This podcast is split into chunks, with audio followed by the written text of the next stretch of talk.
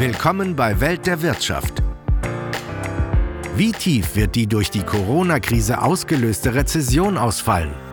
Und woher kommt das ganze Geld, das die Bundesregierung derzeit in die Hand nimmt? Darüber spricht der Chefvolkswirt der Hamburg Commercial Bank, Dr. Cyrus de la Rubia, mit Thomas Schwitaler. Herr Dr. de la Rubia, Fabriken stehen still, Restaurants und Geschäfte haben geschlossen, der Flugverkehr ist zum Erliegen gekommen. Selbst der morgendliche Stau fällt aus. Das Coronavirus legt die Welt lahm. Was heißt das für die Wirtschaft? Ja, für die Wirtschaft ist das erstmal ganz klar ein Desaster. Äh, das IFO-Institut hat gerade eine Studie herausgegeben, wo geschätzt wird, wie stark der Einbruch bei der Wirtschaftsleistung in diesem Jahr ausfallen kann. Hat verschiedene Szenarien aufgestellt, je nachdem, wie lange der Shutdown ähm, ausfallen wird und kommt da auf eine Bandbreite ähm, von minus 4% BIP-Einbruch, also Einbruch bei der Wirtschaftsleistung, bis minus 20%. Und das trifft die ganze Bandbreite, die ganze Breite der Wirtschaft. Die äh, USA haben ein 2 Billionen US-Dollar schweres Hilfsprogramm aufgelegt. In Deutschland gibt es unter anderem Kreditgarantien über Milliardenbeträge und einen 600 Milliarden schweren Rettungsschirm. Woher kommt denn auf einmal das ganze Geld? Bislang hat es ja auch gefehlt, wenn es darum ging, Schulen schöner zu machen und den Eisenbahnverkehr besser aufzustellen? Also der Markt, der immer noch einigermaßen funktioniert, ist der Markt für Anleihen. Das heißt, die Bundesregierung ist weiterhin in der Lage, auch Geld am Kapitalmarkt aufzunehmen. Und insofern ist dort auch die Möglichkeit, Geld für diese Corona-Krise aufzunehmen. Die Frage, warum es jetzt gerade politisch durchsetzbar ist und vorher nicht, das ergibt sich einfach aus der Tatsache, dass wir hier es mit einer absoluten Ausnahmesituation zu tun haben. Äh, so eine Krise, so eine Katastrophe schafft, äh, das ist die Erfahrung der letzten Jahrzehnte, immer wieder einen Konsens, auch von politischen Parteien, die sich eigentlich äh, spinnefeind sind oder Schwierigkeiten haben, zusammenzuarbeiten, wie das in der Großen Koalition eine lange Zeit war. Aber jetzt ist ganz klar, schwarze Null ist Geschichte, Schuldenbremse wird ausgesetzt, was die Schuldenbremse im Übrigen auch durchaus vorsieht für solche katastrophalen Fälle.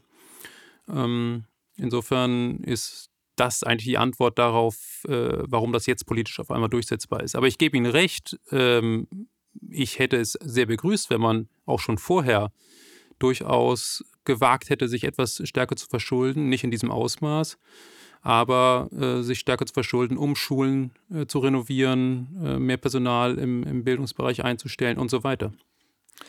Die Hilfsprogramme sind gigantisch, das steht fest.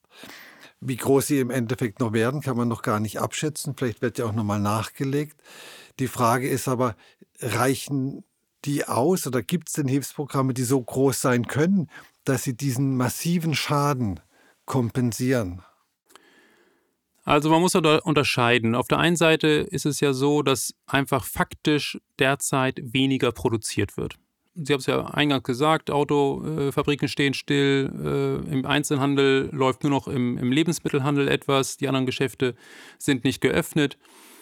Und äh, das sind einfach Einbußen, die rein produktionstechnisch erstmal auch nicht äh, ohne weiteres auszubügeln sind. Natürlich wird es gewisse Nachholeffekte geben, aber wenn man einen Monat lang nicht produziert, dann kann man das nicht mal eben so äh, aufholen. Der andere Punkt ist, wie weit die Menschen daran Schaden nehmen sozusagen und, und äh, in Armut äh, reinkommen und Existenzen bedroht sind, beziehungsweise äh, Unternehmen in die Insolvenz gestürzt werden. Und da kann die Politik tatsächlich mit den Programmen, die sie jetzt auf den Weg gebracht haben, tatsächlich etwas machen und verhindern, dass die Arbeitslosigkeit äh, extrem steigt, indem beispielsweise Kurzarbeit äh, sehr rasch zugänglich gemacht wird, unkompliziert zugänglich gemacht wird. Sie kann verhindern, dass Mietzahlungen für Geschäfte, die nicht laufen, zur Insolvenz führen, indem tatsächlich jetzt rechtlich auch abgesichert gesagt wird, ihr, ihr dürft die Mieten auch drei Monate später erst zahlen. Ähm, und natürlich durch Liquiditätshilfen, dass man Überbrückungskredite bekommt, um diese Krise auszugleichen. Sie haben das äh, angesprochen. Teilweise können die Hilfsprogramme vielleicht äh, Unternehmen stützen und können dazu beitragen, dass der Absturz der Wirtschaft nicht so schlimm wird. Aber auf der anderen Seite werden doch etliche Unternehmen einfach nicht überleben. Also ein Restaurant, das jetzt zwei, drei Monate geschlossen hat, aber weiter die Miete zahlen muss und vielleicht danach auch nicht so optimal anläuft, wird ja keine Überlebenschance haben. Müssen wir die Sorge haben, dass die Arbeitslosigkeit massiv steigt? Also Sie haben recht, äh, es werden viele Unternehmen nicht überleben können. Und das ist dann, sage ich mal, eine Mischung zwischen äh, Corona-Schock, den man versucht abzufedern. Also die, die Miete des Restaurantbesitzers, äh, die wird ja vielleicht tatsächlich dann drei Monate lang gestundet, aber wenn der Laden danach nicht anläuft, dann ähm, hat er das äh, gleiche Problem wie vorher. Ähm, also eine Mischung aus diesem Corona-Schock und auf der anderen Seite ein beschleunigter Strukturwandel, wenn man so will. Vielleicht ist es ja so, dass sich einfach Verhaltensänderungen einstellen bei den Menschen. Ähm, das muss man sehen, wie, wie sich das äh, entwickelt bei Restaurants, ob die Leute weniger ausgehen beispielsweise, und zwar jahrelang. Äh, dann wäre einfach äh, von der Seite schon mal so ein Niveaueffekt, der es nicht zulässt, dass so viele Restaurants wie bisher tatsächlich am Markt sind. Und das gleiche kann auch passieren mit Kinos. Beispielsweise, die dass die Leute sagen, naja, mit Netflix äh, bin ich doch ganz gut gefahren in dieser Zeit. Ich hatte das vorher eigentlich gar nicht, aber jetzt bleibe ich dabei und nee, jetzt gebe ich kein Geld mehr fürs Kino aus. Und dann werden auch viele Kinos verschwinden. Äh, das sind jetzt einfach nur Beispiele, die, ähm, ohne dass jetzt äh, da irgendwie natürlich ein Beleg vorliegen kann, aber ein gewisser Strukturwandel wird passieren und das kann natürlich die Politik langfristig nicht auffangen und ist letztendlich auch dann langfristig auch nicht die Aufgabe der Politik. Ich möchte nochmal zur Massenarbeitslosigkeit zurückkommen, oder zur befürchteten Massenarbeitslosigkeit. Sie sagen, das IFO-Institut prognostiziert einen massiven Einbruch des BIPs. Was heißt denn das für die Arbeitslosenquoten? Also ja, die Szenarien sind ja sehr unterschiedlich. Und äh, beispielsweise dieser Einbruch von 20 Prozent des BIP ist ein Extremszenario, wo drei Monate lang äh, der Shutdown anhält und es dauert zwei Monate, bis wieder die Produktion auf das alte Niveau sozusagen wieder hochgefahren wird. Gerade die Tatsache, dass diese Auswirkungen so extrem sind, wird, glaube ich, in der Politik auch dazu führen, dass man mehr und mehr darüber nachdenkt, Mensch, wir müssten eigentlich irgendwie Wege finden, die irgendwo dazwischen liegen. Wir können nicht diese radikale Lösung finden, sondern wir müssen, sagen wir mal, nach vier Wochen, nach sechs Wochen spätestens anfangen, die Wirtschaft wieder zu öffnen. Dann müssen wir nicht radikal sagen und jetzt alles wird offen gemacht, sondern wir gehen Schritt für Schritt vorwärts und sagen etwa mal ein ganz banales Beispiel, Restaurants, die Möglichkeit haben, draußen zu servieren, denen wird die Möglichkeit gegeben, auch wieder zu eröffnen. Äh, weil eben draußen eben das Ansteckungsrisiko geringer ist. Oder Kinos dürfen mit einem Drittel der Plätze erstmal operieren. Und so kann man dann Schritt für Schritt tatsächlich die Wirtschaft wieder normalisieren und äh, diesen disruptiven Effekt versuchen zu minimieren. Wir sprachen über die Hilfsprogramme in den USA und in Deutschland, die sind sehr umfangreich. Italien macht das ganz anders. Die haben ein großes Corona-Problem, da gibt es schwerste Verwerfung. Die haben aber nur ein sehr kleines Hilfsprogramm aufgelegt. Wie kann das funktionieren? Es funktioniert nicht. Und das ist, äh, ja, es ist tragisch oder traurig oder wie auch immer man es nennen mag. Ähm, das Hilfsprogramm was mir bekannt ist, ist bisher nur im Umfang von noch nicht mal 2% des Bruttoinlandsprodukts. Also das ist also gar nichts, wenn man das vergleicht mit den Dimensionen, die man in anderen Ländern sieht.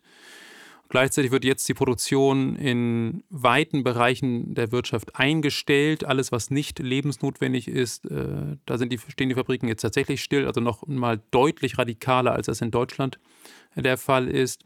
Und insofern ist der Bedarf an Kompensation, äh, an Maßnahmen, um Insolvenzen, Illiquiditäten und so weiter zu verhindern, äh, ist eigentlich wesentlich größer noch. Das Paket in Italien müsste noch größer sein. Was ist das Problem in Italien? Klar, die hohe Verschuldung, aber äh, die liegt ja bei über 130 Prozent des äh, Bruttoinlandsprodukts. Und das bedeutet, dass, dass viele Investoren sagen, nee, Italien gebe ich eben nicht das Geld, da funktioniert der Kapitalmarkt tatsächlich nicht mehr, wenn man so will. Ähm, oder ich äh, gebe es Italien nur, wenn ich einen erheblichen Risikoaufschlag ähm, entsprechend bekomme. Ja, und da muss man nach Lösungen suchen. Und äh, da steht, glaube ich, äh, die Eurozone bzw. die EU stark in der Verantwortung, beispielsweise über Eurobonds gegenzusteuern. Italien ist die drittgrößte Volkswirtschaft in der EU. Und äh, wir haben ja schon erlebt, was passiert ist, als Griechenland so auf der Kippe stand. Droht uns denn ein ähnliches, noch viel dramatischeres Szenario mit Italien? Also Sie erwähnen Griechenland, das ist richtig. Griechenland ist 2009, 2010 äh, dann in eine erhebliche Krise reingerutscht. Das hat sich dann 2012 nochmal verstärkt und Griechenland hat dann am, am Tiefpunkt der Krise 25 Prozent weniger produziert als am Ausgangspunkt der Krise. Also ein Viertel weniger produziert. Entsprechend ist die Arbeitslosigkeit natürlich auch in die Höhe geschossen. Und das ist in der Tat das Risiko, in das Italien reinläuft, aber eben nicht nur Italien. Also Italien ist natürlich ein ganz anderer Brocken, als äh, das bei Griechenland der Fall ist. Insofern sind die Ausstrahlungseffekte auf den Rest der Eurozone erheblich und äh, das kann man sich nicht leisten. Äh, was kann da geschehen? Eurobonds ist eine Möglichkeit, äh, das OMT-Programm von der EZB ist eine andere Möglichkeit. OMT, was bedeutet das? Das bedeutet, dass die EZB spezifisch die Staatsanleihen von Italien ankaufen kann, sodass also Italien sich im Prinzip mehr oder weniger direkt bei der EZB verschulden kann gegen Auflagen. Und ähm, das wäre eine Möglichkeit, um Italien es wieder zu ermöglichen, Schulden äh, aufzunehmen. Am besten wäre es aber tatsächlich, einen Eurobond zu imitieren im Volumen von beispielsweise 20 Prozent des äh, europäischen äh, Bruttoinlandsprodukts und den dann von der EZB äh, ankaufen zu lassen mit einer Laufzeit meinetwegen von 300 Jahren, sodass er also nicht zurückgezahlt werden muss und nicht die Budgets der einzelnen Länder belastet. Das ist eine sehr radikale Maßnahme, aber angesichts der, der Extremität oder der, der, der extremen Situation, in der wir uns befinden, glaube ich, äh, ein Vorhaben, über das man nachdenken muss.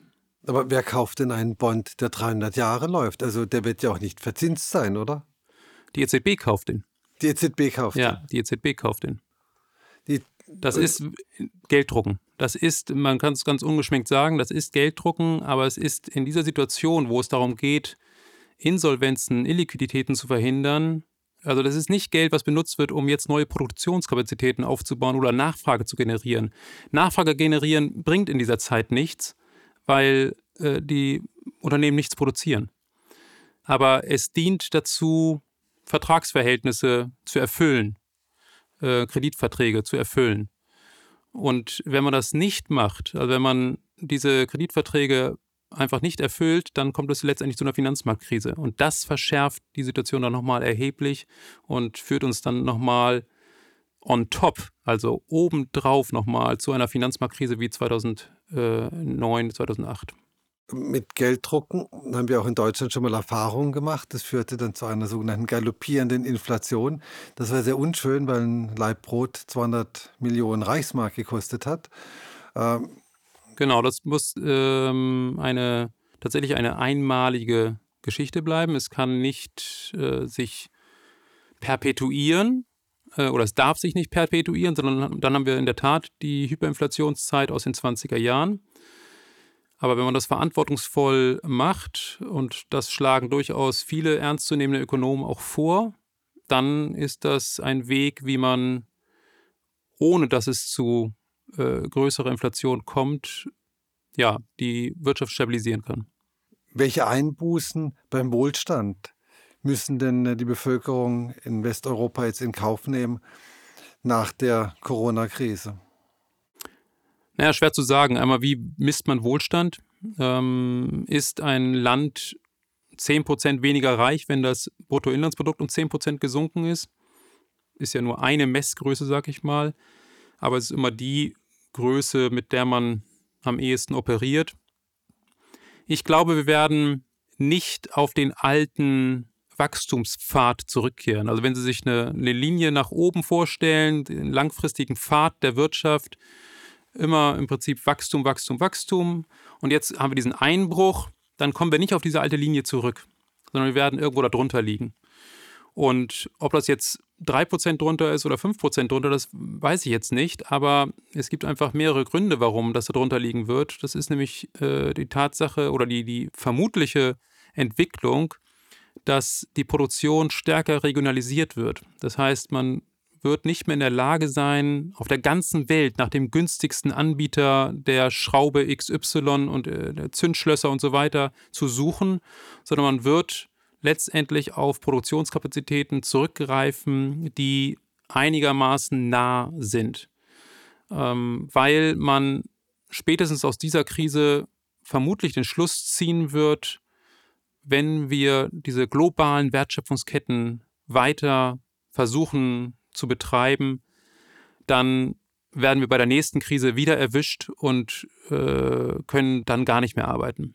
Und insofern glaube ich, dass eine Regionalisierung der Produktion stattfinden wird. Und eine Regionalisierung der Produktion ist letztendlich weniger effizient, beziehungsweise, ja, das ist vielleicht nicht der richtige Begriff, aber eine Struktur, die am Ende im Vergleich zu dem, was vorher möglich war, weniger Output erlaubt. Aber das heißt, das Coronavirus beendet die Globalisierung so, wie wir sie in den vergangenen Jahren erlebt haben. Ja, also im Handel glaube ich tatsächlich, im Güterhandel glaube ich tatsächlich, dass wir da einen Strukturbruch sehen werden. Im digitalen Bereich könnte genau das Gegenteil passieren, dass wir da sogar eine stärkere Globalisierung sehen. Ähm, der Datenaustausch, dass der noch stärker zunimmt.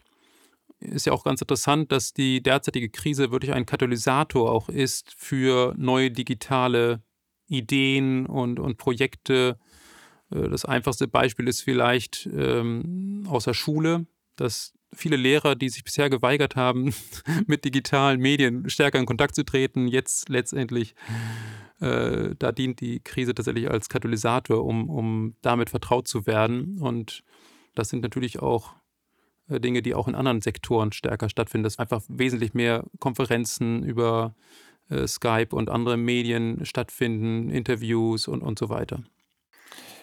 Herr Dr. de la Rubia, zum Schluss nochmal die klassische Frage nach den Kapitalmärkten. Die Börsen hatten massiv nachgegeben, sind dann aber wieder sprunghaft zurückgekommen. Wie geht es mittelfristig weiter?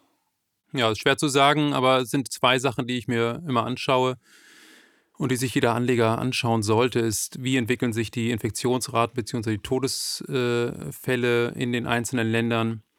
Ähm, und da kann man noch keine äh, tatsächliche Entwarnung geben. Und das andere sind die Hilfspakete der Regierung, die teilweise einen sehr äh, großen Umfang haben und ermutigend sind, aber teilweise auch noch unzureichend aussehen.